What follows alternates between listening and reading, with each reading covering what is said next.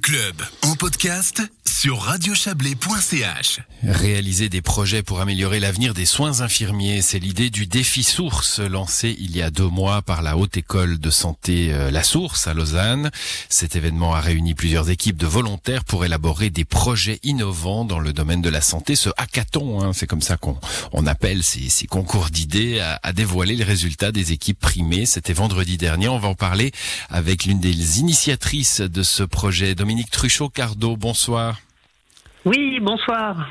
Alors les hackathons c'est à la mode, hein. il y en a partout. On réfléchit à toutes sortes de choses. Vous vous êtes dit on va on va mais alors souvent c'est sur une une période restreinte. Hein. On fait 48 heures de, de, brainstorming comme on dit. Vous vous avez quand même laissé du temps à vos équipes euh, pour réfléchir des, des choses concrètes? Oui, oui, oui, nous tout à fait. C'est un méga hackathon euh, parce qu'on trouvait, on trouvait que c'est toujours un peu court et puis qu'il faut vraiment ce, stade de maturation. Ce d'autant que dans, les soins, dans les soins et en particulier les soins infirmiers, il n'y avait jamais eu d'initiative de ce type. Donc il y a besoin d'une acculturation et d'une prise de, posture. Voilà, donc c'est pour ça qu'il il était long, pour que ça mature, pour que les gens se rencontrent, euh, puissent euh, ébaucher des idées ensemble et, vraiment aller au bout de, de leur idée. Quoi. Vous avez beaucoup de participants?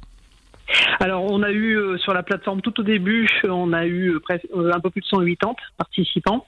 On a eu 51 projets qui nous ont été euh, proposés, 48 ont été déposés, 28 ont été défendus lors du day et 12 sont arrivés dans la phase dite bootcamp où là on, on leur a mis des, des coachs euh, spécifiques pour eux pour avancer.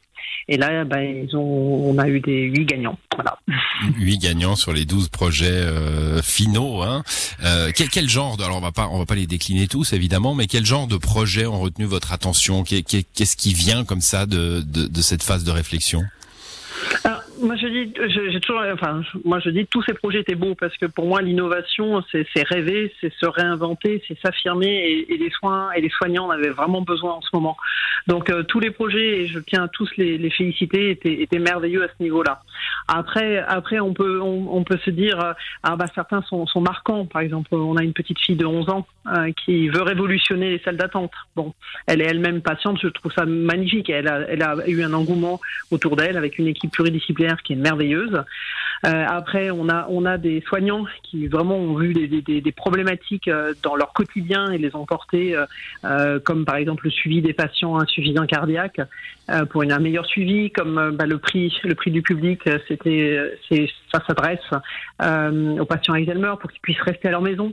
Voilà, donc on a on a des projets extraordinaires. Ils ont été, je pense, portés au au plus qu'ils ne pouvaient. Maintenant, ils rentrent dans une phase très active hein, puisque les, prix sont des soutiens.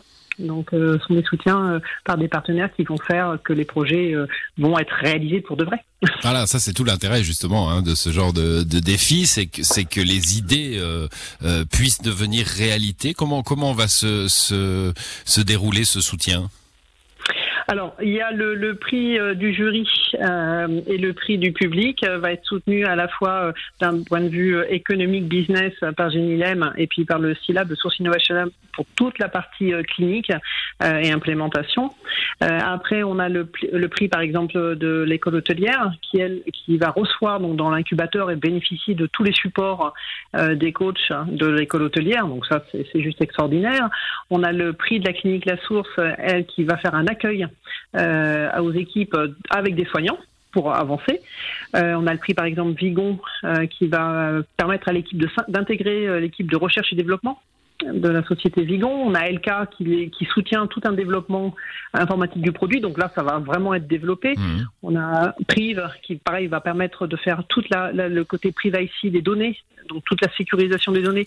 Donc voilà. Des... Donc tout ça, tout ça est très professionnalisant, hein, si oui. je, je, vous entends bien. Il y a des pros qui vont s'occuper maintenant de ces idées et de ceux qui les ont créées. Euh, ça veut dire que vous avez une petite chef d'entreprise de 11 ans maintenant qui, qui va être coachée pour euh, pour révolutionner les salles d'attente. On terminera là-dessus. Alors, elle, elle, elle, va, elle va arriver avec son idée, mais surtout dans son équipe, elle a, elle a deux étudiants en master. Donc, je pense que le côté plutôt business euh, va doit être transféré à ses étudiants, à moins qu'elle prenne une place d'intrapreneur dans une équipe, dans, dans, une entreprise. Et là, on peut tout à fait être intrapreneur, il n'y a pas d'âge. Mmh, bon, les défis sources, en tout cas, avec des, des solutions concrètes et des idées innovantes pour, euh, pour le monde des soins, euh, avec une période, vous l'avez relevé, hein, où on, on a besoin de fraîcheur un petit peu dans ce monde-là comme ailleurs. Merci à vous, en tout cas, Dominique. Dominique Truchot-Cardo d'être passé dans cette émission. Bonne soirée. Eh ben, écoutez, merci à vous.